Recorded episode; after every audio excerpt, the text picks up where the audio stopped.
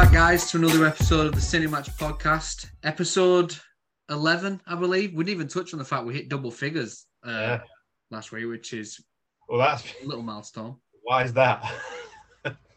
that's because I labelled the episode nine, episode eight.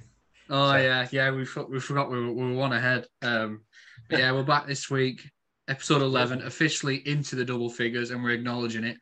Um, you're not quite double figures yet. We'll celebrate that Next week. Definitely, yeah. Um, but yeah, we're back with another Category Carnage this week. Um, the first two we but we we focused on like comic book movie franchises with DC and Marvel. We're going in a completely different direction this week, which was uh, your idea. Not sure what that says about you, but hey ho. Um, my name is Carl Altimus, and I am your host. And joined joining me is my lovely co-host. I'm trying to remember which week I'm on.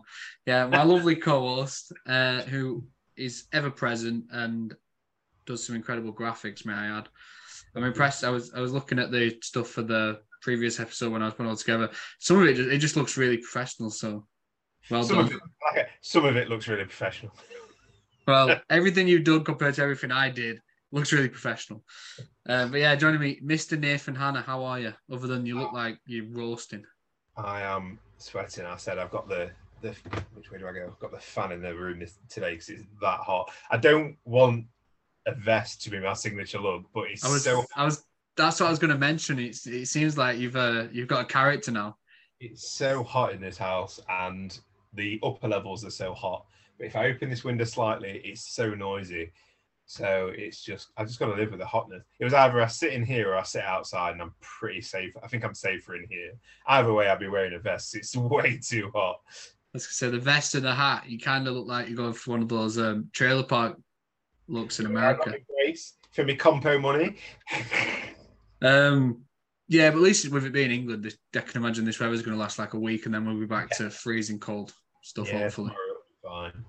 Fingers crossed, because this is too hot, way too hot. You're, Um, you're, well, no, this episode comes out. You're in Portugal. Yeah, and I'll probably be cooler there than I am here because, like I said to you off uh, camera, I checked the weather app today and it's actually colder in Portugal than it is here now. And I go on holiday on Sunday, so that's fun. I can't believe the dedication um, isn't there to film from Portugal. Well, to take the microphone and stuff. I remember that when you were at a certain wedding. Yeah, I'm gonna uh, I'm gonna put a background behind me for when uh, for when we record that episode. Make it look like I'm in Cyprus. that's what I should have done. I should have like put one of those green screens on and just be at a pool somewhere in Portugal. But uh, yeah, we're going to be doing uh, category carnage as I said, but we're doing Pixar this week. Um, I mean, it's Pixar. We've both watched Pixar movies pretty much the majority of our lives. Me, my entire life, because the first one came out before I was born. You were alive in a world without Pixar. Um, which is weird to think, you old man. Uh, before we get started, with when it comes to Pixar movies, is there any you watch a lot more than others? Um, yeah, there's a few. I obviously Toy Stories. You watch. I've watched quite a few times. Hate to say it, but Cars I've seen quite a few times because my nephew was really into Cars. Uh, Finding Nemo, obviously. Uh, Incredibles, great film. Yeah, I don't think I go out of my way to watch Pixar, but it's there's. I don't think there's really any, not bad ones per se, but they're all nice. Not all nice watches, but like the nice, nice watches, the nice and relaxed watches. Yeah, they're the ones that I remember most fondly from my childhood. Like I know there's obviously a lot of Disney ones, but it's the Pixar movies like Monsters Inc. and Finding Nemo and stuff that I remember most as a kid, just watching on repeat constantly. Um, but yeah, I love cars. As I told you in the Fast and Furious episode, I had the video game. I was constantly the Dinoco King. I was literally just about to say, like, obviously, I grew up like you would be, just been born, but I, I grew up and was old enough to have like Toy Story's out. We've got the Toy Story game, and Bugs Life is out. So I'm playing Bugs Life on PS1, which was great. And Toy Story 2 is probably still one of the best Pixar games on on the PlayStation One. So not only did I have the films, but I grew up with the games as well. So and the toys and that kind of stuff. So yeah, a lot of, a lot of love for Pixar, which I think thought was nice coming off of the superhero categories we've done recently. Yeah, it's a it's a huge change of pace, really. And unlike DC, which we touched on, I feel like there's constant level of quality in Pixar. That means we're not going to be scraping the bottom of the barrel. Like, when I was doing my writing my picks because obviously we've got to make sure we've got a few backups just in case. And there's only 27 Pixar movies. I don't think that's released. I think that's what's coming out as well. So it's quite tight because obviously between us we're going to have 20, 20 picks. yeah, So that first category, every pick gets to pick the first category. It's got to get in there for the good ones. Yeah, that's very true, actually. And on that note, let's do the trusty rock paper scissors. It's two 0 to you so far, so I'm So I'm go worried. one, two, three, then go. Yeah. yeah. Ready? One, two, three, one, two, three, go. Oh, we've drawn every time as well, haven't we? Yeah. One, two, three, go. One, One. two, three, go. Ah, damn. Right. That's good actually because there's one, there's one category where I've only got one option, Oh no. and I'm getting it out of the way immediately. Oh no. So without further ado, we'll start the category carnage. Let's go, and I'm going straight up. Best opening, and I'm taking up. Okay. Oh no. Do you have something else? uh, it was my first choice was somewhere else, but it's Yeah. fine.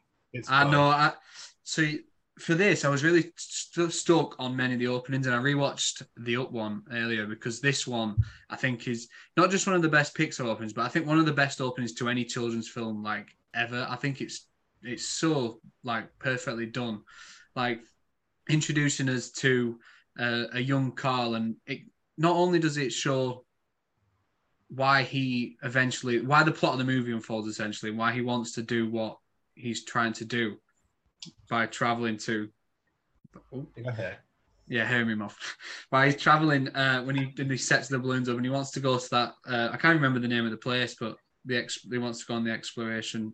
And it's Yeah. because he sat in the, the theater early on. We see the very very old film which as someone who likes watching like 30s and 40s films that on its own that hits a sweet spot for me anyway. I love that sort of stuff.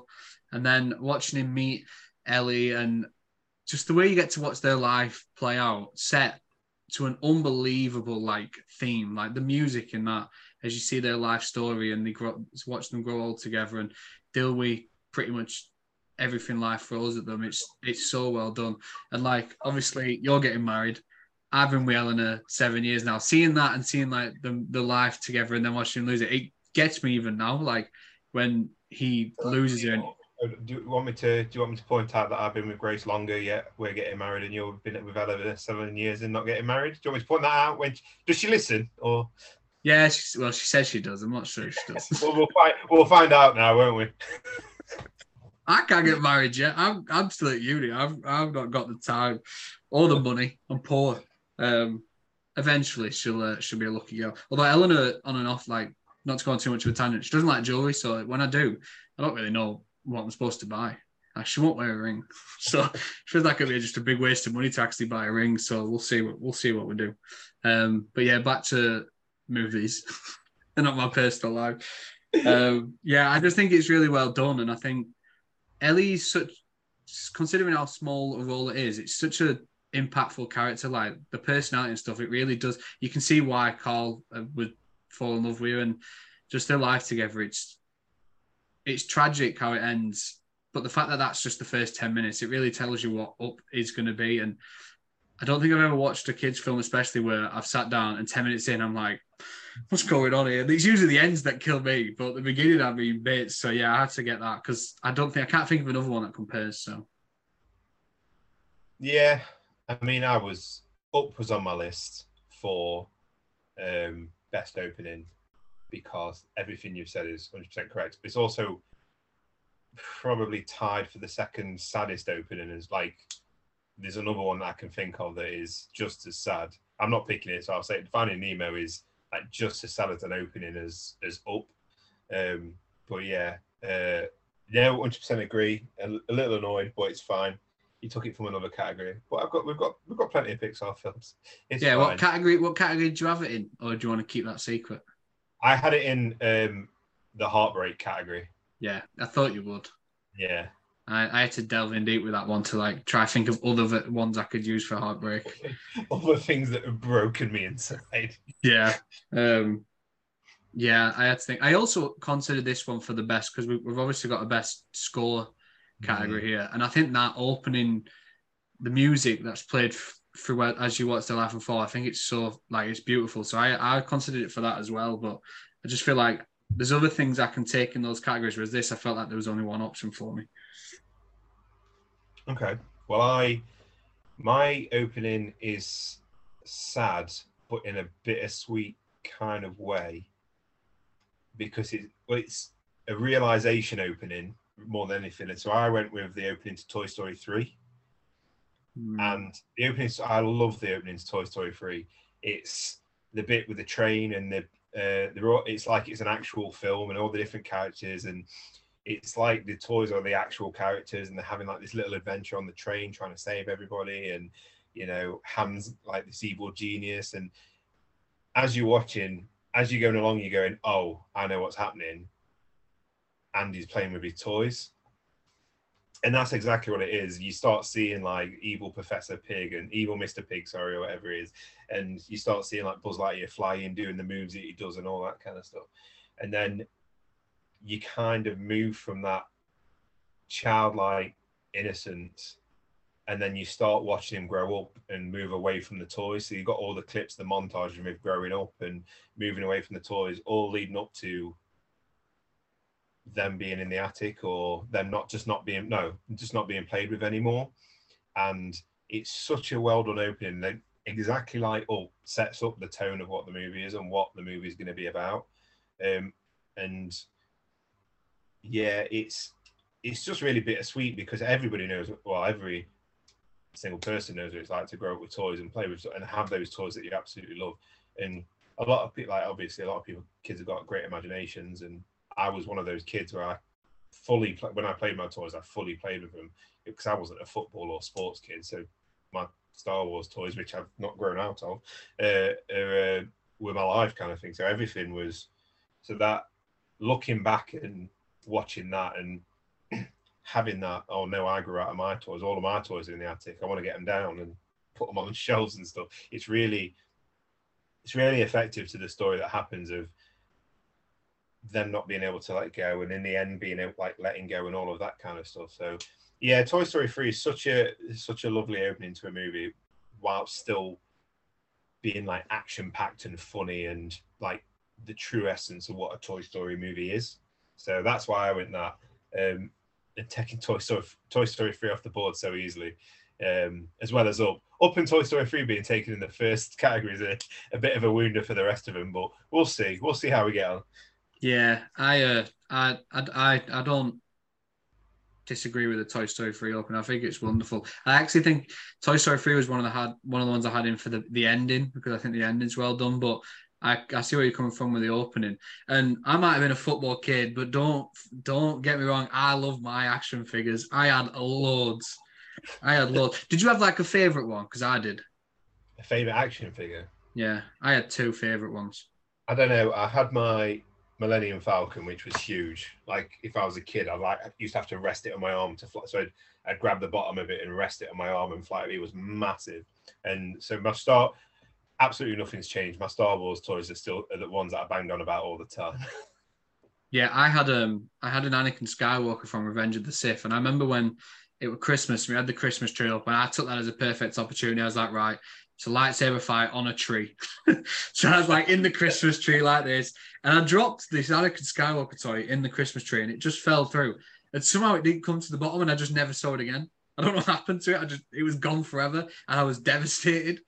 but yeah, it was that, and before guess, that, when I was even younger. That's what you're getting for Christmas this year. Yeah, from Revenge of the Sith. Uh, oh, you, know. And uh, that and a Tarzan one before that. When I was like really young, it were a Tarzan toy, like an action figure from the movie. Loved it. So yeah. I never, I never actually had a Woody or a Buzz, um, but I knew like the like kids in my family as I've grown older, like have been obsessed with Woody and Buzz and like getting the, the big proper ones, like actual like ragdolls and the big like that come in the proper boxes and everything. I did have an RC car. I remember that. Um, but in terms of Toy Story car, uh, toys, I didn't really have any. I don't think. Yeah, my uh, younger brother got a Woody. I think he was three and I was I four. think you actually telling that on the on the internet. No, he was. I get that there. Filthy. He was a child. Um, but yeah, and it was like light imitating art, life imitating art. Because we remember when we were like five or six, we took it out the, back in our garden and we were like play fighting, like throwing it about, and everyone was like trying to wrestle it from each other, and we ripped the arm. And we were like, "Oh my god, it's Toy Story 2. but we didn't have some rich guy to fix it for us, so it just went in bin. didn't didn't strap it to a rocket. No, not quite. We're not that deformed, I don't think. Um, I didn't know somebody that tried strapping his Buzz Lightyear toy to a firework, thinking it just happened like it would in the movie. This was when we was young, when I was younger, like around nine or 10, 11 maybe. And yeah, it just didn't leave the ground and just scared the living shit out of us. Fair enough, yeah. But yeah, that's a good pick. Um, a couple of strong ones, like I said, off the board. So where are you going next? Oh, it's mine, isn't? Yeah. Oh, how do I save some good ones? Oh shit! I've already used Toy Story 3. Fuck. Yeah. Eh, I'm gonna I'm gonna take the, the big one off the board because I'm gonna go with the most heartbreaking moment because there's only one moment in all Pixar films Oh shit! I think I know what it is, and I think it was the one I had. that re- like there's there's a few, but there's one that no matter who you are, if you don't get a lump in your throat or a little bit weepy, you're dead inside, and that is Bing Bong. That's when Bing Well- Bong is and saves and like sacrifices his life to to help Joy get to where she needs to be in uh, Inside Out. Such, I mean, the whole film is like I. I I could talk about a few moments in in uh, Inside Out that that get to me, and Bing Bong's moment is obviously one of the key ones. But I also really love when the parents finally catch up to Riley, and she just lets lets it all out how she's all feeling, because everybody's everybody's been through that. No matter how confident or happy with your life, everybody's been in that moment where they've just felt lost, or they hate something, or they don't know who they are and stuff, and just absolutely heartbreaking. And the Bing Bong stuff is he's such a happy character. He's such irreverent and silly and goofy. He's everything that you want from a kids movie. And then that literally is a visual representation of that innocence being ripped away and forgotten forever because you can't hold on to it forever. And it's such a heartbreaking moment and it gets me every single time. The fact that it's not long before the second moment that gets me. It's just like a one-two punch that just fucks me up. So that's why I don't really watch Inside Out very much because I can't deal with it. I just can't deal with it. Though I will say, sadness is like, you know, Sophie, my sister-in-law. Hmm. Sadness is the perfect, uh, perfect um, characterization of her. Yeah, less less said about her, the better. you love her. oh, absolutely not. Um, but yeah, that's a great pick. That was the one I had. I can't believe it only took two picks in, and you took my you took one I had. Well, I'm not a, when we said picks Pixar, and I said we should do like Heartbreak. You was like, I'm going to pick that. So I was like, I'm getting in there before you do. Did I? Yeah. Because I had to give away my gamepad. I can't remember that. Bollocks. Yeah, I shouldn't have said that. But yeah, that's that's a great scene. Uh, Richard Richard Kind, I think he's the name, the actor, isn't he? Unbelievable job. And it's the saddest thing is when he jumps off. It's not like he is upset that he sacrificed himself. He's excited that she made it top. He's celebrating. He's happy. But yeah, that scene kills me. Um, that is definitely what I was going to go for. So I've fucked it now. Um, Come on. so this is hard because I didn't want to use this here, but now I'm going to have to. And Oh, that no. is Toy Story 2. Oh. Um, Jessie's little montage when we see what happened to Jessie with uh, when she loved me playing, and we see how her child abandoned her, and that's why she's got such a dislike for um, toys that are like actually owned by children and stuff, and she's so like bitter against the world. Like as a kid, with the music playing, it was like it was the perfect combination for just one of the most depressing fucking scenes ever. And it's heartbreaking. And you started feeling guilty, like, yeah, I hadn't touched, I didn't touch that toy. Like, what happened to that one that I just like lost? Where's Where's Anakin now? That's Anakin somewhere now beefing about me because I left got- him a tree. I love I love the image of like a little Anakin Skywalker figure stuck in a Christmas tree, like Hayden Christensen's voice singing when when he loved me. Yeah, and then it, s- Do you know how how voice works? Because we need to make that we need to make that video. I know, yeah. Yeah, just slagging me off to any toy that I listened to him because I just abandoned him in a tree. But yeah, it's it's com- like compared to the first Toy Story. I think the first one obviously had a few um, mature tones to it, but then that scene in the second one, it seems to just be a completely different. Like it was a completely different thing than we'd seen so far, and it really did wonders for the Jessie character. I think, and it's why and I think it played a huge role in why she became so popular. And like when she first goes to Andy's and she's got that insecurity about her, it's just like, and you know why. And when the family take to her, even though it's a toy, I'm fucking buzzing for her. like I'm so happy for her. Like she's just achieved some great thing. And yeah, I love it. I love that. And as much as I didn't want to take Toy Story 2 there, because that I think is one of the best Pixar films ever. I think it could be my number one. Uh, I don't think there's any other heartbreaking moments that come close to those two that we've just taken. I had Jessie as my backup, uh, or in Toy. Story, We've already said Toy Story three. So the bit when either the ending or when they're all like in the trash compactor going towards the thing, that always gets me. Yeah, that is an emotional Oh one. yeah, Toy Story two. Like that moment in Toy Story two is it's a real kick in the balls. Yeah. And it's a good song. I think that's what makes it effective. The song's really good. Yeah, Right. Um your turn. now now where do I go? Interesting. So taken opening and saddest moment. What have I got left here? Um I think I'm gonna go best ending now. Okay.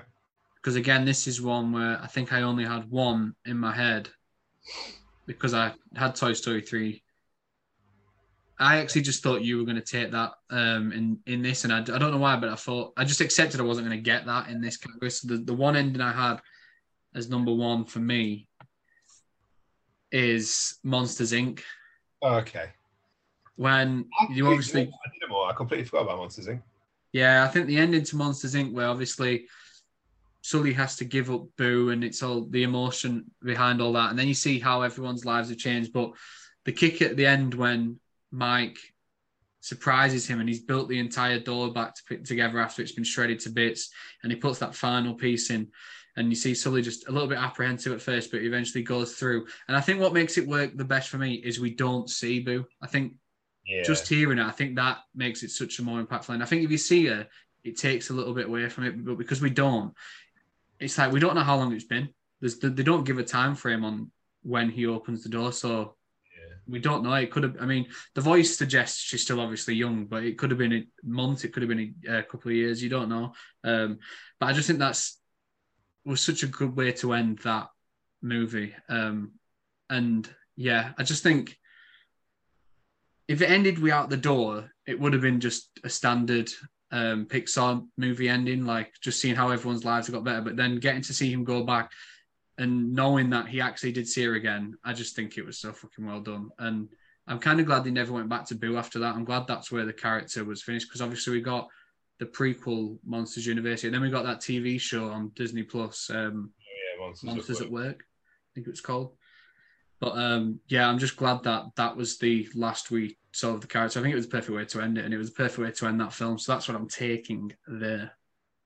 Yeah, I agree. That if we ever saw Boo again, it would be it would completely take away. It's one of those things that would, would actually take away from the film that came before it. Um, yeah, good choice. Yeah, no, I would completely forgot about books, uh, Monsters Inc. when when I was doing all this, and then I wrote them all out. I was like, oh, fuck, Monsters Inc. I'll try and squeeze it in somewhere, but nah, I didn't. Um, ending. See, again, I'd go Toy Story three usually but I'm going to go with probably my. I don't know if it is my favorite, but it's because favorite Pixar film does kind of fluctuate. But uh, Incredibles, I love the Incredibles, and I love the ending to Incredibles. That not just like obviously the beat syndrome and all that kind of stuff. Oh, piss! I wanted to save that for villain. Yeah, that would that would have been my pick for villain syndrome. Um, but the yeah, wanting the, I think it's the acceptance part of it. Like after all of that hiding and after all of the like the family dysfunction, like obviously get the the bit where they all kind of come together and uh, to defeat syndrome. Um, but the kind of epilogue where the family starts working as a unit and so like they're all at the, the, sports game and Dash is running and telling him to slow down. I just love it. It's just like a really, really, really nice superhero ending, and it's probably one of the more satisfying endings uh, to one of the Pixar movies, um, and complete and a complete ending as well. Um, I'm, I'm going to 100% contradict myself because then they all come together to fight the Underminer at the end, and it just kind of ends, and it just feels like really pulpy and like exactly what the the film is. It feels like old school school comic book. It feels really pulpy. Like everything about it, um, really really good. Um, yeah, not much else to say about it other than I, I just really really love the ending to Incredibles. It's just a great ending. Yeah, Incredibles was another one as a kid. I think that was one of my favorites because it obviously combined Pixar with like comic books and superheroes, which perfect combination. Um, and I love that film as well. Can I ask, did you like that in Incredibles 2? It opened and we saw that scene, or would you rather we never saw it? No, I think if you was ever going to do it, you have to pick it up straight away. I've yeah. always like, you do have to pick it up straight away. Um, so it didn't bother me. What bothered me about Incredibles 2 was that it was wasn't as good entertaining as the first one. Yeah, well, the first one is Watchmen for kids, and the second one's just another standard superhero movie. So it just felt really different and didn't like it as much. Yeah, I agree with that. I I didn't mind the second one. Like I didn't dislike it, but compared to the first, it's I don't think it's even half as good. Um, but yeah, good pick. Is it me? Yeah, you have to pick a category now. What have we gone through so far? Opening, heartbreak, and close, right? Yeah, three out of ten. Yeah, and I'm already forgetting. I am going to go with best sequel. And I, again, I'm going to hate myself for who this is going to please. Um, but I genuinely, and I will, I will die on this hill as much as possible. I know I what you're going to say. I genuinely think one of the best Pixar sequels is Cars 3. I knew exactly where you were going because that's what I had Cars 3. Cars 3 is uh, it's the Rocky Balboa of car movies. It's so good, or the Creed of car movies. It's so good, and the fact that people, I know a lot of people say, "I'm not watching Cars Three. Cars Two is shit," or just like whatever. But Cars Three should have been what Cars Two, like they shouldn't have done Cars 2, it should have been Cars 3 is what I'm saying. It's such a great movie. The the he's not as fast as he used to be, moving into that mentor role, like having somebody take the spotlight, that person being his reason, his his final success rather than rather than anything like him doing it himself. It's so good, it's so fun, it's so well done. It's got classic Pixar messaging, it's got that classic Pixar adult stuff like adult um, morals and tones, um, all merged into a movie about cars. I mean, is that down by Owen Wilson being in it? But other than that, it's I love Cars Three, and I would I would put it up with up there with like Toy Story two and three and those those sequels. It's so underrated. That's why I want to do an underrated category. It's so underrated. It's so good, and I will defend it as much as I can. I was just about to say that if because we were originally going to do an underrated category, and Cars Three would have been my top pick because I think, yeah, like you said, everyone watched Cars Two, and it took the story in such a completely different way that it turned everyone off. Whereas Cars Three really returned to its roots, I thought, and I think it did a brilliant job. I think, yeah, like you said, Lightning McQueen becoming the mentor, um, and the fact that it wasn't just some like cool new racer, it was like his Um, one of his like the woman wasn't even supposed to be a race. The car wasn't like a race car, was it? She was like an underdog as well. Uh, and seeing um the antagonist from the first one, is it uh is it Chuck Hicks, Chick Hicks, something like that? No, Chick, Chick Hicks. Chuck Yeah. Hicks. Seeing him like as like an analyst now, like it's like he's a retired sports star. I think it was such a clever touch. Yeah, Also- I really like that film. Technology versus technology versus skill aspect of it all as well. Yeah, it was just compared to what came before. I think it was such an improvement on the second one. And I mean, I can't talk too much on Cars because I only watched it once on a plane, I have a tour from Florida, I think, and I just remember being so pleasantly surprised because I had no interest in watching it myself because the second one did put me off, and then I, it was just on there, so I was like, I might as well watch it. I watched the first two. It's here now. I've got nothing else to do, so I did, and I actually really loved it. So yeah, with what's left on the board, that would have been my pick for sequel as well because all the good ones have gone. Shit. Well, you better pick some. Yeah. Uh, oh dear. I don't even know what sequels are left. We've got You've got. Um, Monsters University. oh, why am I giving you ideas? I'm not telling you that. Monsters I University. can't Monsters University as a sequel, just in case you were going to say, is that very cool? No, I reckon it counts. It come after. Same franchise come after. Um, I'm going to take Toy Story 4. All right, okay. I mean, it's not one of my favorite Pixar sequels ever, but um, I think on what if you look at what's left, like I think it's head and shoulders above like Monsters University and Finding Dory stuff like that. I don't think any of those are on the level of Toy Story Four. And like, no matter what that group do, they're that iconic that it it somehow works every time. Um, just like following Woody and the gang, and seeing where the adventures taken next. And this time, seeing them like we've seen them venture into the like the real world at times, but this time it felt like prolonged. It was like it was like the genuine real world. Um, there's like the majority of the film was out there, and we got introduced to the likes of Sporky. We got reunited with Bo Peep, which was nice. Although I'm not sure how she looks different. I'm not sure what, what's going on there. What sort of plastic surgery toys are going through. Um, but yeah, it was. It was daunting when they first announced they were doing a Toy Story 4 all those years later. I mean, they've announced a five now. I don't, I don't understand because three felt like the perfect place to end it, and it Yeah. probably was. It was. I think Andy's story was the story. So continuing after him was a strange decision, but I think it was a fine film. It could have been a lot worse. Five probably will be a lot worse. And I also think ending it with Woody kind of going against everything he's believed in the past was quite an interesting turn, and having him choose to stay out on the streets with Bo Peep, not go back to the kid and go through what he seemed he seemingly lived for. Like, if there's any toy in the world that buzzed over having like an owner, it was him. So that was quite a left field decision. But I think it works in that film, which is why it's going to be weird seeing him try to run it back a fifth time. But yeah, how Yeah. I don't know.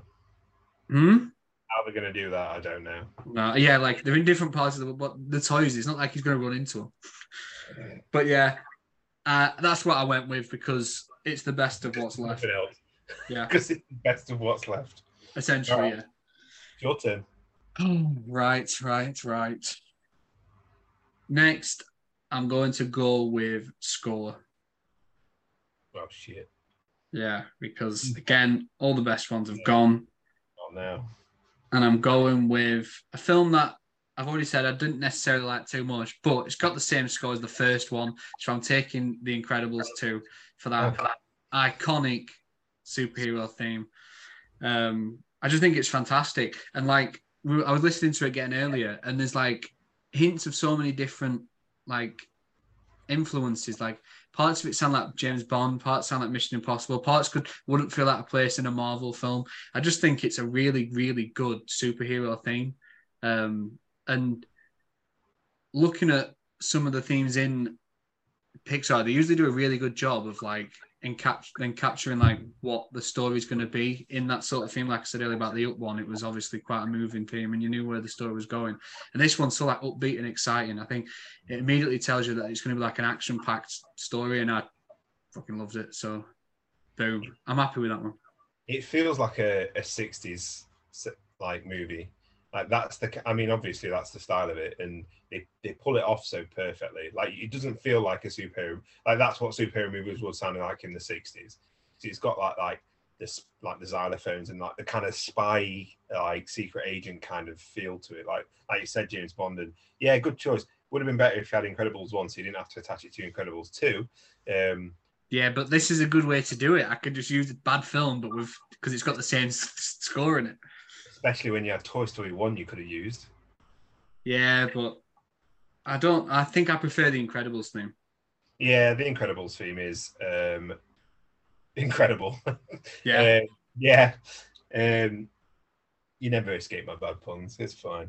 I went for a film that I've never like. I don't overly love it like most people do, um, but the the score is beautiful. Is probably one of the best words I can use to describe it, and that's Ratatouille. Ratatouille's music is obviously very French inspired, and it's just it's just a joy. It's just a joy to listen to. Um, we have it on at work sometimes, and it's just it's.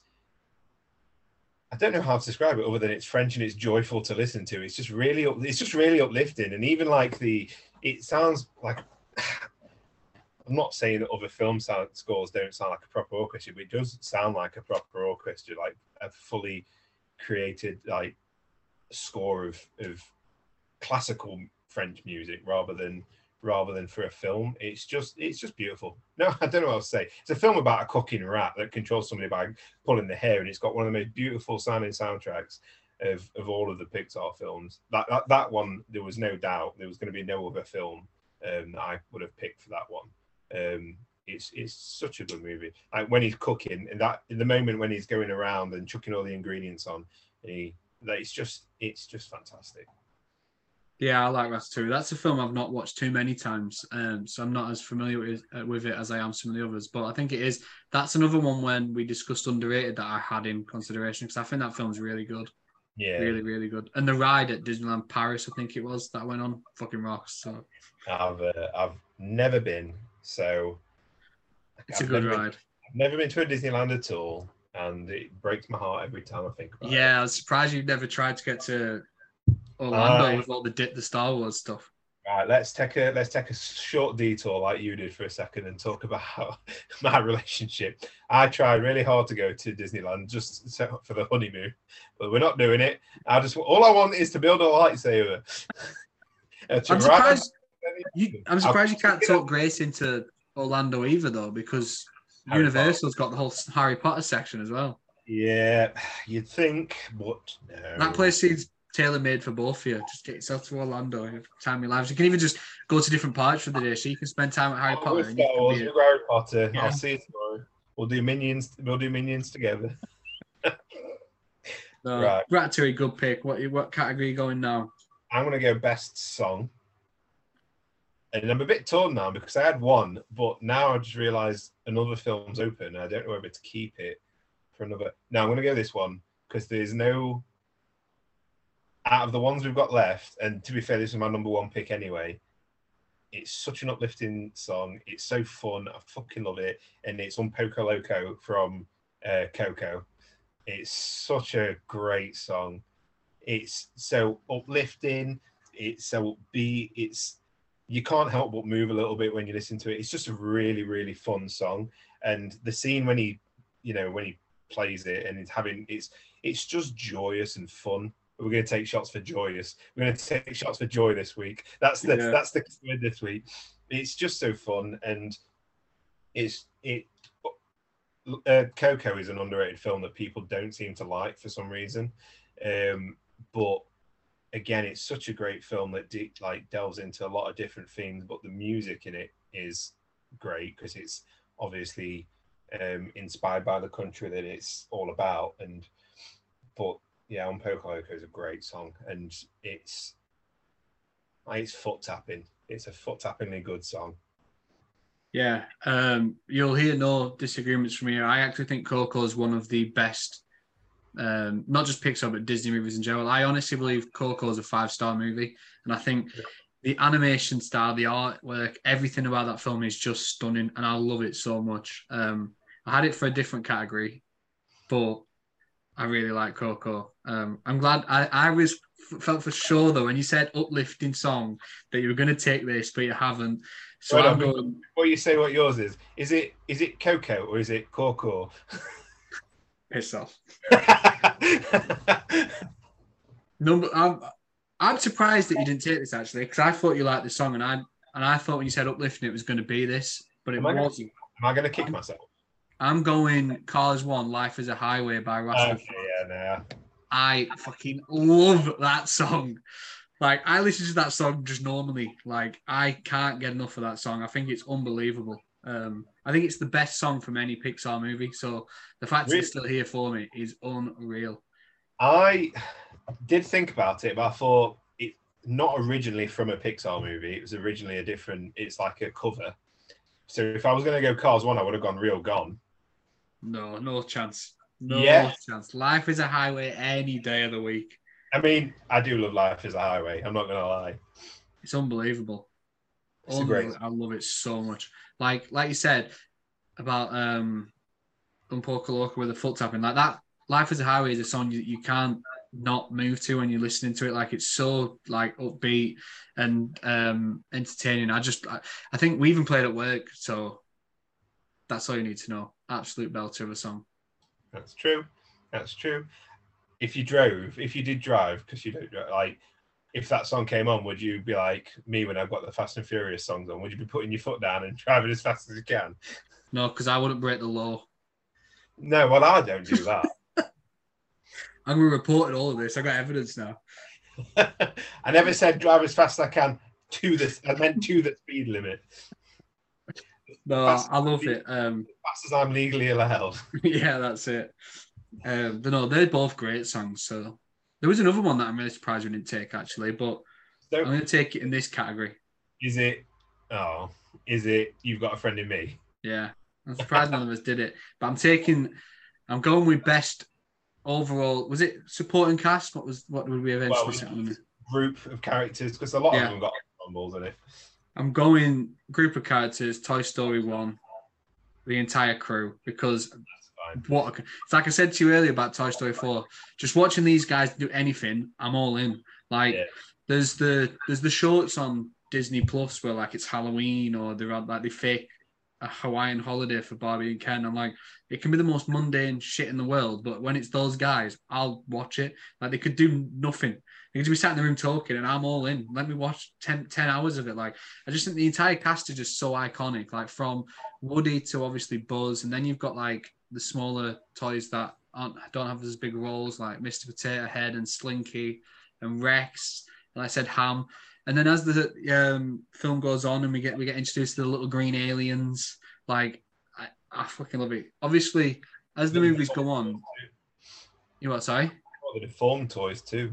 Yeah, but like as the movie goes on, you get, I mean, as the movie is the franchise, you get introduced to a few more iconic characters like Jessie and stuff. So it's not the best Toy Story movie for the cast.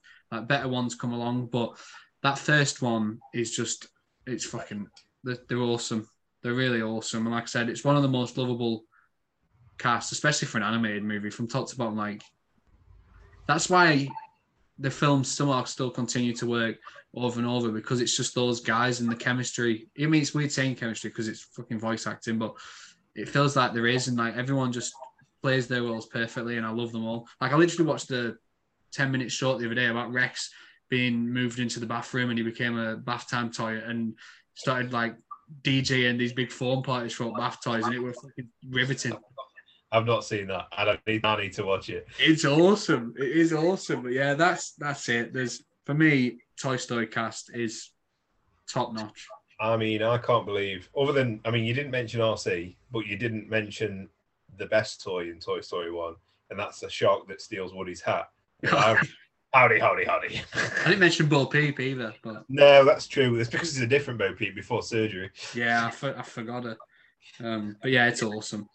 Yeah, toys, like you say, more toys come along later on. But I would argue that Toy Story 1 does a better job of keeping it consolidated and rather than splitting the focus. Though I've not watched Toy obviously, I, uh, unless I really went out of my way. I've not watched Toy Story 3 since watching the Barbie movie. I wonder how that's going to play now with Yeah. Barbie. And now that I've seen it, 'Cause it's Michael. Is it Michael Keaton play Ken? I'm not sure. That's going to be one. I'm pretty Michael sure. Keaton. No, he can't be. I'm pretty sure it was a big. It was a big name that played Ken in Toy Story 3. And but let's do three. Ken. Da, da, da, da, da. Oh my god! Why does it tell you everything other than the person who plays him? Michael fucking Keaton. That's crazy. I didn't know that. I didn't know it was Michael Keaton. I, knew, I thought it was, Well, Oh. yeah, that definitely played different then. but all I'm going to see is Ryan Gosling now. I mean, they play very similar characters. Yeah. Yeah, that's the thing. Ken kind of just seems to be the butt of the jokes in any appearance, but it works. It works, but yeah, no, great choice, great choice. But the better choice, and it's a big, it's a big thing to say the better choice over the cast of Toy Story because it is a great cast. But Finding Nemo, the cat, the the ensemble group of Finding Nemo is fucking phenomenal. From um, Marlin the clownfish to Nemo himself, Dory, obviously. Then you got all the tank fish, you know, the starfish, and um, why can't I remember uh, Green Goblin's name? Who's the, got who it. plays Green Goblin? Oh, the, the actor you mean? Yeah, Willem Dafoe. oh yeah, Willem Dafoe's fish and like the entire the entire cast. You know, Bruce and all the sharks. Like every single character that's introduced in that movie is an absolute winner. There's no bad character in that movie. You know, the singing stingray, the um, the kids at the beginning with the um, "You Made Me Ink" like gets me every single time. Like, it's such a good ensemble movie, and I really wanted to go Bugs Life, but I couldn't remember most of the names other than Flick. So obviously not that memorable, but yeah, the first Finding Nemo, well, obviously not the first Finding Nemo. The entire cast is so perfectly voiced, so perfectly characterized, and each serves a role as well. Absolutely love them, love them. The sharks especially. Yeah, I, that is a strong choice. And I don't want to make it sound stronger, but you didn't even mention Crush the Turtle. So, Oh yeah, of course, yeah, yeah, and Crush the Turtle and his uh, and his kids. You know, like I said, well, that's further proves my point. Everybody in that movie, in the Pelican, everybody in that movie, um, just a banger of the character, and the seagulls. The mine, they're uh, perfect. Love them, love them. yeah, I do like Finding Nemo. I said, like I said at the beginning, Finding Nemo was one of those with Monsters Inc. that I watched like repeatedly as a kid. So, yeah, I won't argue that it's a great cast. It's not on Toy Story's level, obviously, but uh, I. We need to do a Toy Story versus Finding Nemo. uh, right, what category are you going? What have we got left? Is it my turn? Yeah, because you just, I went first, Toy Story. Oh shit. What categories left? We've got best villain, best main character. How many we done? One, two, three, four, five, six, seven. So we've got three. Oh, we've got best story, Story. villain, best villain, and best main character. So, oh, Right. oh shit. I, I am gonna piss some people off, and I'm gonna go best story from what we've got left. But it was my number two choice anyway. I'm gonna piss some people off because I, you know this about me, and I, Oh, I hope it's not what I think it's going to be. I love the Lightyear movie. Lightyear. I honestly love it, and I will explain why I love it in a second. But the whole story of him trying to go better, further, faster, and displacing himself at a time because he wants to be the he, like his ego can't take the loss. Absolutely love it, and then having to live in this world where he's lost everything. Chris Evans essentially plays another Captain America, um, but this one uh, is a child sci-fi uh, movie. The reason I love, and I'm, I'm using my platform now. The reason I love Lightyear so much is that I know if I watched that film as a kid, I would be, it would it would be one of the films that just solidified that I love sci-fi. I, I get why people go it's not Toy Story and blah blah blah. It's not the Lightyear blah blah blah.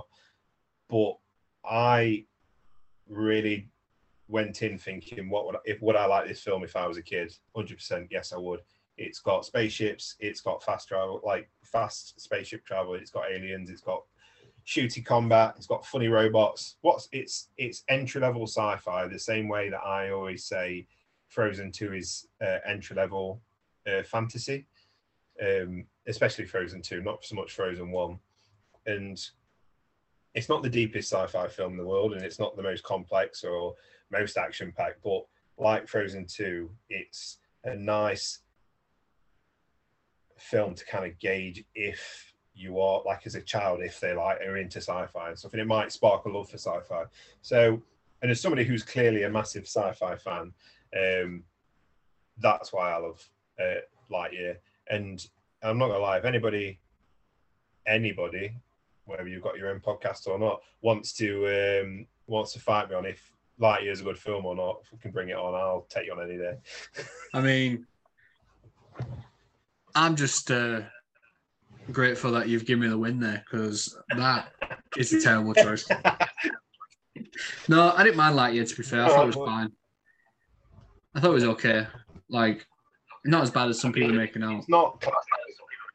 No, I think people overly hate on it for the sake of.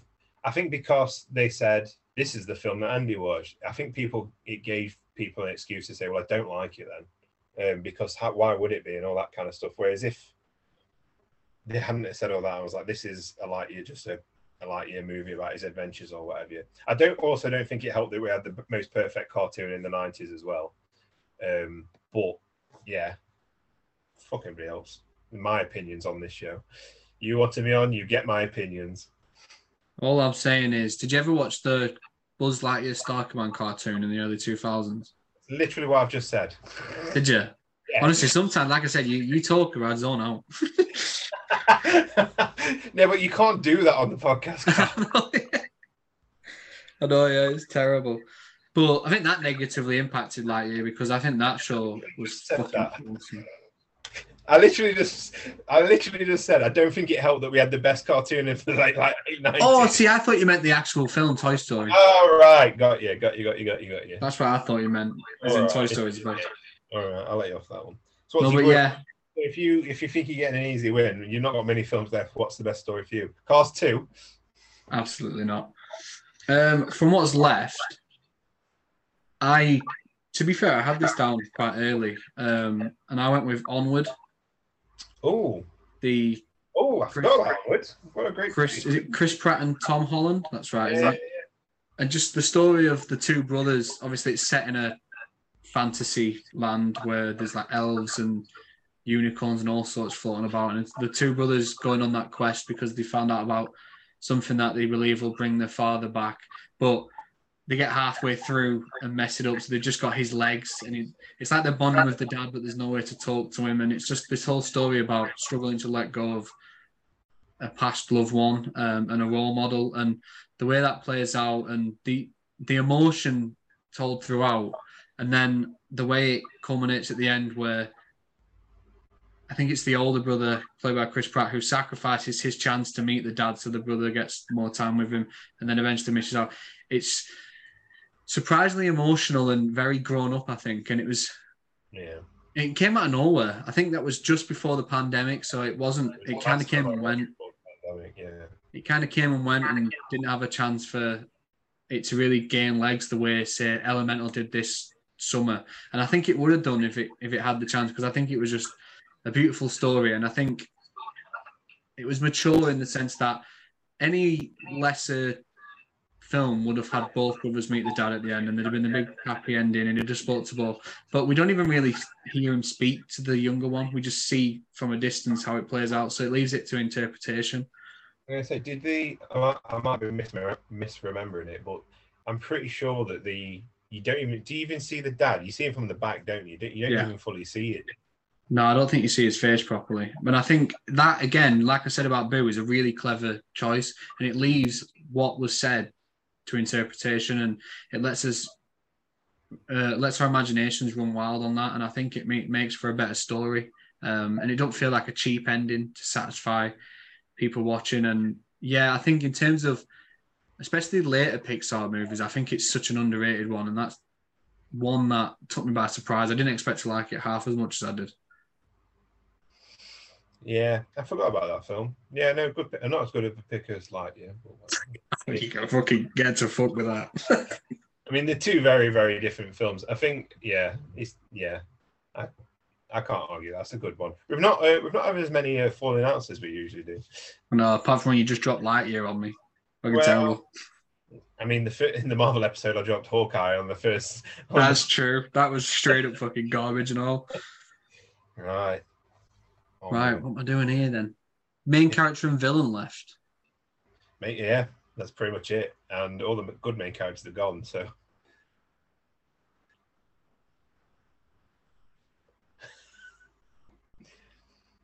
And the good villains are gone. In terms of villain, Oh, I'm got- going. I'm going wait. Hopper from A Bug's Life ah. Oh, because I watched this again recently, um, just last week actually. Before we even said we were doing Pixar, so just quite a coincidence. I, I rewatched Bug's Life for the first time in years, and Yeah. while I think the entire cast is great, and I love the supporting cast with the circus bugs that come to help, I think Hopper is such an effective villain because he's. I know he's like supposed to be the leader of this group, but essentially he's just a bully who picks on people smaller than him and gets away with it. And that is such a relatable character that most people in the world will have come across at some point. And not only that, but he's creepy fucking looking. like yeah. grasshoppers are ugly as hell, especially in that film. Um, and just the way he terrorizes the ants because he knows he can get away with it, and then the way he just seemingly just without effort just kills a couple of his own team for suggesting they don't go back.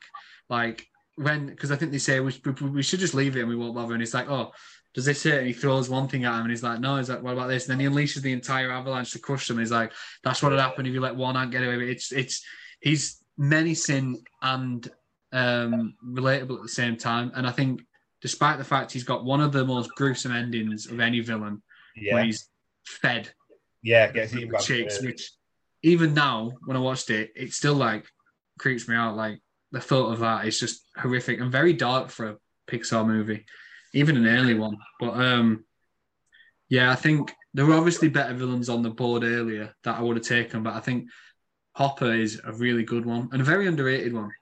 Who uh, who voices him?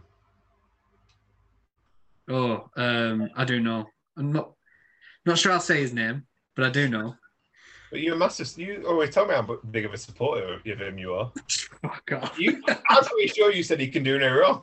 Fuck right off. Let's not let's not say his name. no, absolutely not. But um, the character was good. That's Yeah. all I'll say. Yeah, also, I think Bug's Life is really underrated now. yeah, I'm surprised that one never got a sequel, Yeah. given the uh, given the opportunities for it. But yeah, strange one. I had wrote one, and it's she's not a traditional villain, and it's a very it's a film that did come and go due to the pandemic. But I am going to class her as a villain because she is the main antagonist to the main character, and I'm going with the mom from Turning Red because which is a very underrated film, which not a lot of people saw, which they really should because Pixar tried a new animation style, really really good, and a, a different kind of film. It felt more like Mitchell's and the Machines than a Pixar movie, but such a great. Have you have you seen it? No. really good. And well, without spoiling too much, but the mum is essentially it's a growing up story, and it's Chinese family, and the mum is well, I think it's Chinese. That might be me being really bad, um, but it's the mum is basically shitting on everything the, the daughter likes and wants to be and loves and wants to do, specifically a boy band, saying that she's silly and whatever. And all the way through the film, even when she turns into a giant red panda, obviously, why wouldn't you? Um, it's all about avoiding the mum, not to disappoint the mum, not to, and it's that, it's that relationship between mother and daughter that becomes so strained as not that I would know. But then actually, I've got three sisters. I 100% know what it's fucking like. It's just except for I'm on the outside looking in, trying not to get caught in the crossfire.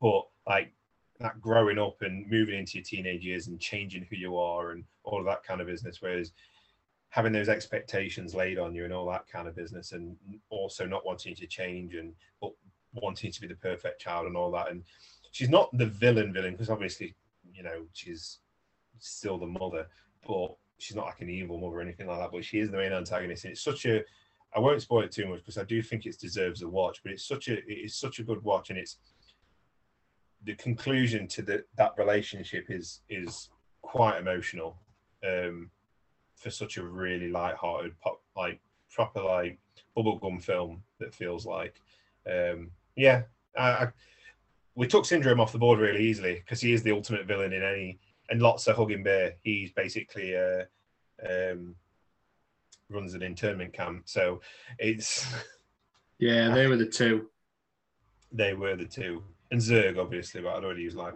Lightyear elsewhere. Yeah. Um, yeah, but yeah. I mean, I've not seen it, but you just said then she tries to hit on her daughter for like in a boy band, and as a boy band connoisseur, that's the ultimate villain to me. you should watch it if you love boy bands. You will love this film. Yeah, I should probably watch it. Um, so I will do at some point. Um, Best main character, and it's I get the final pick in it. Yeah, that's it. Last category, best mate. As if we left best main characters to the end. I feel like we took that early the other two times. Um, yeah, yeah. Without doing what you did, I'm, I'm not going to cop out like what you did in this in the DC episode and be like Superman from Superman Three because Christopher Reeve can do. I'm not copying out. Hey, I, I actually I rewatched Superman Three after that, and on my Letterboxd review, I said I think that's Christopher Reeve's best performance because Superman one. Better than yeah, Superman. because Superman one he doesn't even show up for the first like hour. So I think he's actually got very minimal to do in that version. But Superman three, he has to face himself when his other half goes bad. He gets to go back to Smallville and uh, do the high school union and reconnect with uh, Lana Lang, and they have that storyline. I really like him in three. It's the villains that shit. What about um, his performance in um, the well beloved movie The Flash? May rest in peace is all I'll say. it's not him. That's the worst. Yeah. Express looking motherfucker I've ever seen. I've only uh, ever actually seen him in Superman and Smallville, which is obviously another Superman thing. I've never actually seen him act in anything else. No. No, he needed to be fair, actually thinking about it. I'm gonna go with the cutest little robot in WALL-E. Yeah, that's a good shout. Like uh, everything about Ward is great. Um, the again innocence, the kind of naivety, naivety, all that kind of stuff. He's he's lost a lot. Can you hear me, Nathan? Time.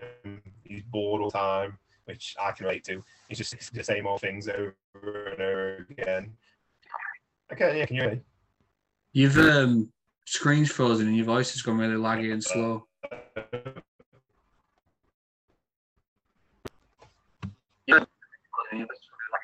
Oh yeah, used to. It's still frozen on your screen. Oh, am I just not moving? Yeah, and I think my voice is coming through a bit of a lag.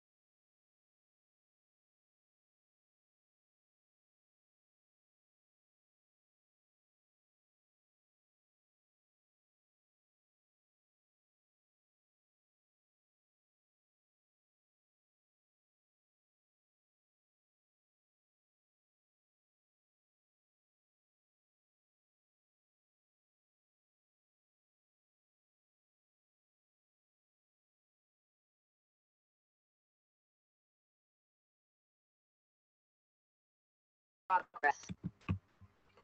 Okay. Hello. Hello. That's better. Where do I need to start from? Well, actually, usually I kind of forget, and it takes me ages to find where I need to cut the finger because I can't remember where it is.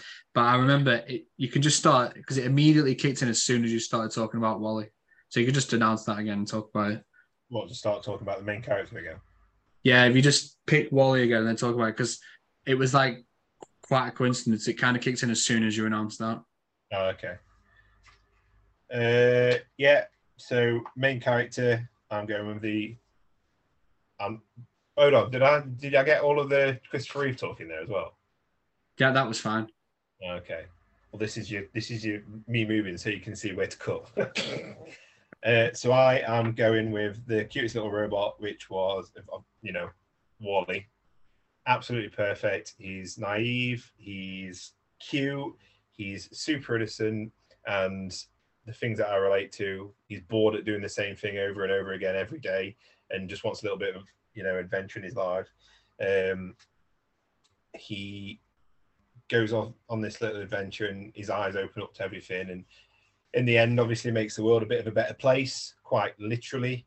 Um, and the voice for WALL-E is just so simple. I can't believe the film works as well as it does for a kids movie with not that much dialogue especially from the main character. Just the noises he makes is enough.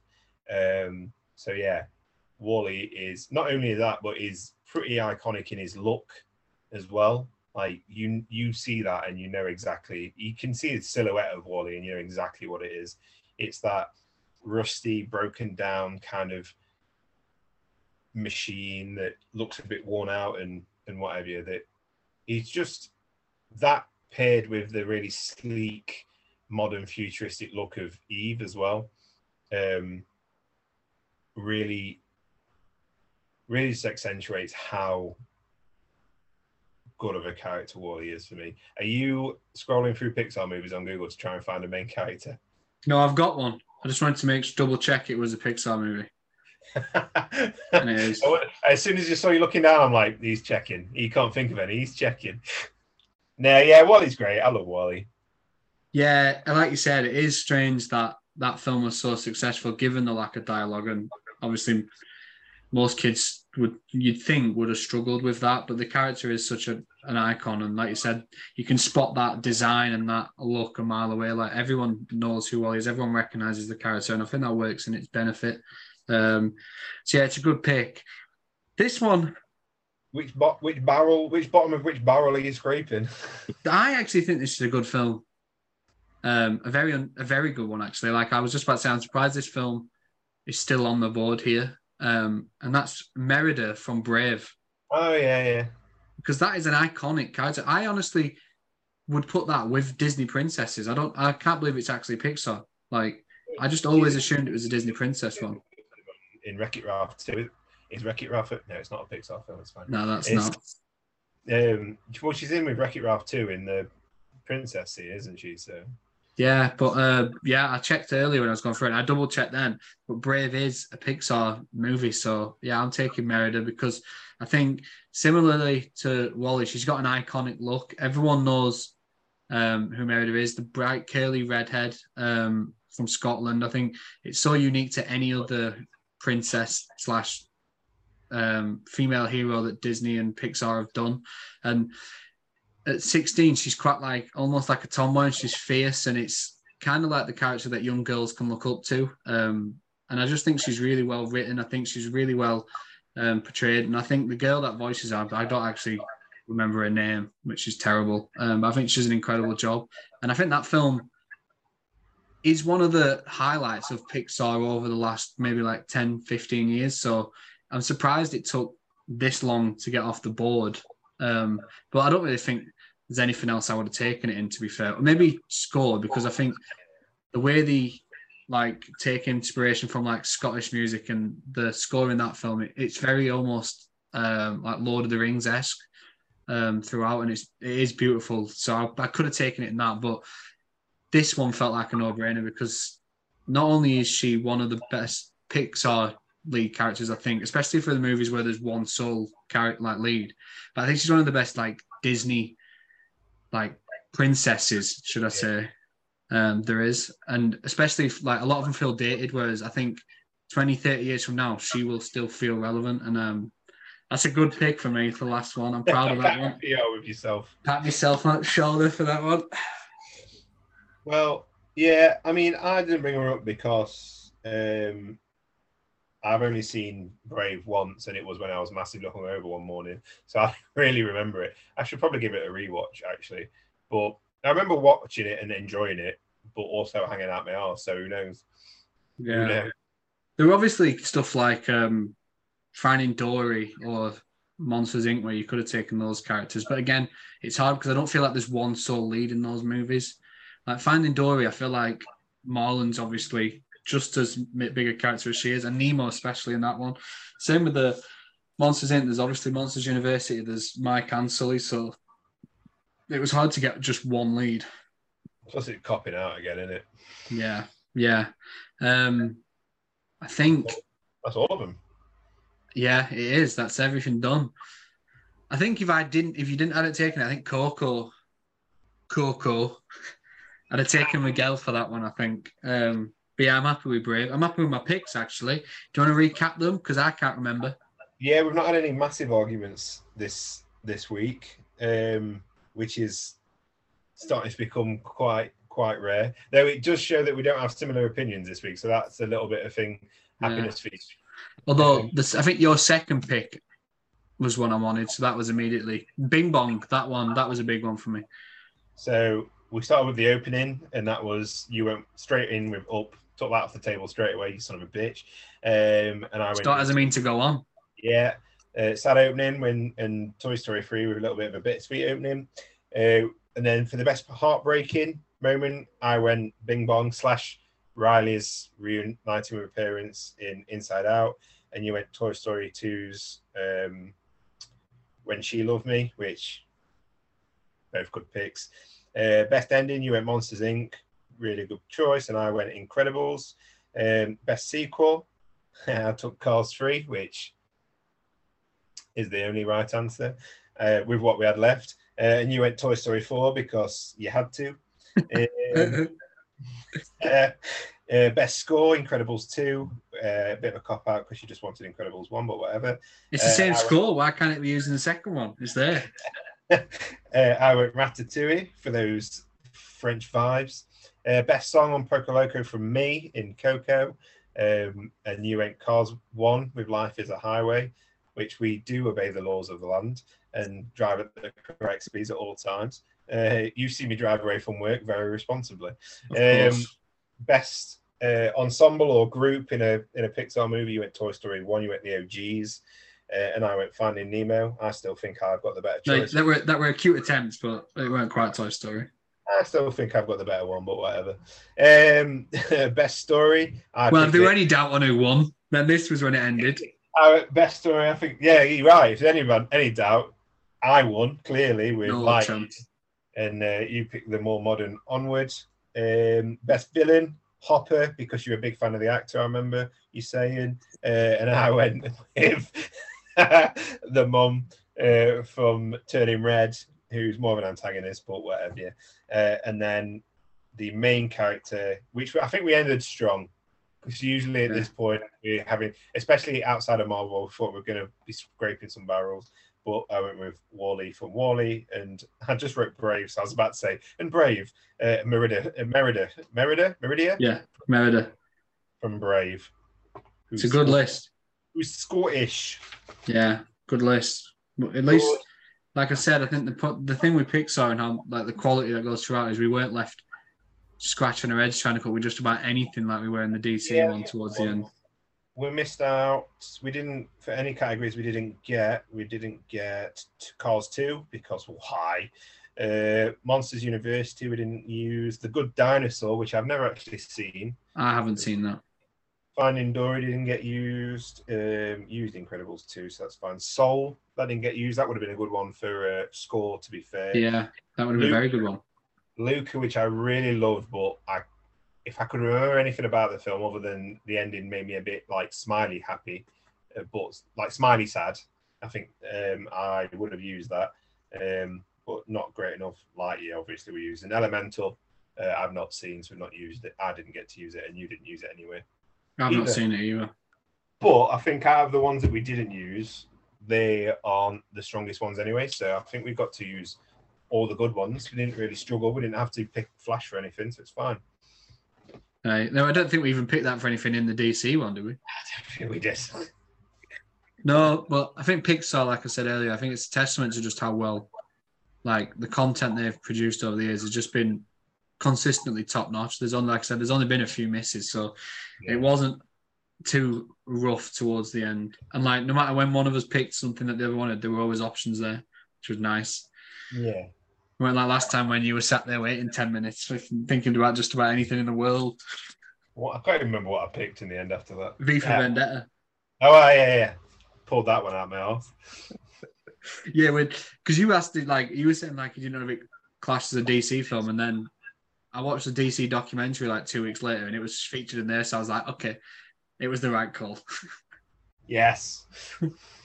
So no cheating. But no, that brings us to an end for another category carnage. Then that was a good one. Um, I think I like the idea of doing like stuff like this. I'm not sure how many different movie like production companies you can do. Like, um, is there any more like Pixar where there's not going to be hundreds and hundreds? Like, you can't do like Warner Brothers, could you? No, not not really. We could probably do Disney animate like Disney CGI animated, but that would be really tight. Yeah, I think the more we go with category carnage, the more we're gonna have to think of some new rules. yeah, That can only be used twice or something. yeah. Although we we talked about it potentially doing certain like years Yeah. um maybe like release years or even like decades that sort of thing or genres so i think So there's going to be a few we can pull out Yeah, I'm gonna say when when we finally put out an episode that's like top ten films, like twenty films from 1998, that's when you know we've run out of ideas. no it's going to be top that's what- 20 that should be our next one. top 20 from 2023 is when you know it's rough Yeah. no um yeah the, we- we're obviously um planning on doing a couple of themed ones for um october yours. so that'll be fine. Like I'm looking for, I know I'm getting way ahead of myself, but like a category carnage on Christmas is gonna be where I fucking thrive. Let me tell you, I'm gonna be all about that, and I can't wait. We discussed what our battle royale for Halloween is going to be, and that's going to be a good one. No, I'm not saying anything Yeah. here, but that's going to. I think we're going to fucking argue on that one. Yeah, I think so. Um, it's a franchise that is very, very dear, um, close to my heart and yours. So that is a that is going to be an interesting one, but um, Yep. we'll see how that goes. But um, yeah, that brings this week's uh, episode to an end. Um, if you want to see either of our excellent faces anywhere but YouTube, then we are both on X. Or did I change it? I said it was Twitter. I'm sticking with Twitter. I can't make my mind up. Yeah, uh, you can find us on Twitter. Um, I'm there at Callum Altimus. Um, again, just tweeting about random shit, mostly sports and movies. Um, I'm also on Letterboxd, where I'm one follower away from 100 now. I'm going to unfollow you. I, I unfollowed you months ago, so that's fine. Yeah, don't lie. When I saw your positive review for La- Lightyear, I thought, fuck this, I'm out. You and everybody else. But no, yeah, I'm on the Caltimus. Um, where can we find you? At nay underscore two on on X slash Twitter, where currently it's all Star Wars all the time. Uh, dipping my toe into weekly reviews on Ahsoka, and I'm probably just going to start doing more Star Wars reviews just for my Twitter and Star Wars posts. Not that I'd do anything else on there anyway. Uh, and then Letterboxd, which I've been pretty slack on lately because I've been busy with other stuff, you know, planning a wedding and doing like getting ready for a wedding. No Uh, excuse for me. No, no, sorry. I will try hard. I will try harder. Um, at Nay214 on Letterboxd, where you can hear some more of my perfect, never wrong, always agreeable opinions. Uh, yeah, uh, you mentioned Ahsoka then. Is it good? Is it good? I've not watched any of it. Like, it? Well, then, to be fair, when this episode comes out, because we're recording a little early, I won't have watched the episode five. But all I'm going to say is episode four is probably, I'm still riding the high, but in my head, it is the best Star Wars live action TV episode so far. Really? So I saw a hint of what happened. I genuinely think next week's or this week's, by the time this is out, will top that. But I, if you did you, well, depending on what you've seen, I will openly admit it. The ending to episode four, I literally just cried. Oh, I haven't seen no spoilers like that. I just someone mentioned that there was a big lightsaber fight with at least four different Oh, color no, lightsabers. But the ending to the episode genuinely made me cry, like Yeah, straight up tears. I, was- haven't watched any of it yet. It was like quarter past eight in the morning because I couldn't, I couldn't wait. I had to watch it before I went to work. So by the time it was like I got to that bit, I was, I was, I was emotional. How many episodes is there? Uh, I think it's eight. I know we're on. By the time this is out, we're on be on episode five, so I'll be buzzing about that more than likely. But yeah, currently as we're recording, it's only four. But I think there's eight. So we're halfway through. Maybe I'll start watching it then. Just because I never watched Rebels or anything, so I didn't know whether I'd be just lost. Uh, I can, I can update you. I can imagine. just just I mean, I don't know if you know, I like collecting my art books, like how they made films and concept art books. And I've just realized going through this whole episode, and the only one from Pixar I've got on my shelf.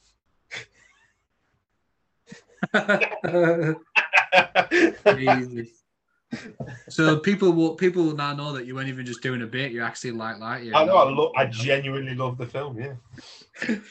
Oh, Would I do a bit? Would I do a bit? Awesome. Uh, yeah. Well, um, if you guys like this video, and why wouldn't you? We're two of the fucking most charming human beings on earth. Um, and Nathan's in a vest, so Again. I don't know what else you want.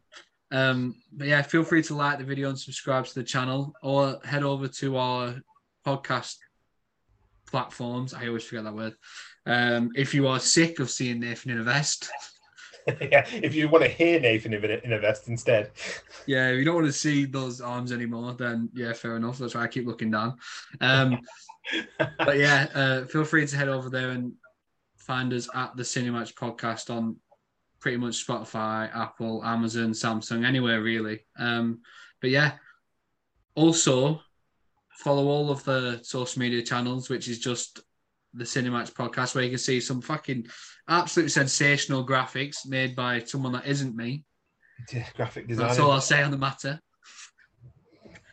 But um, yeah, thanks for listening slash watching, guys, and we will be back technically a week from now, yeah, because Yeah, we, we're not missing We're not going to miss a week, but next No. the next week might be interesting depending on where we land. yeah, well, I'll be slightly more tanned, hopefully, looking bronzed, so it's bound to be a good episode regardless. And we shall see you all later. So thank you very much and peace out. What does Lightyear say? To infinity and beyond. Oh yeah, big fan of you.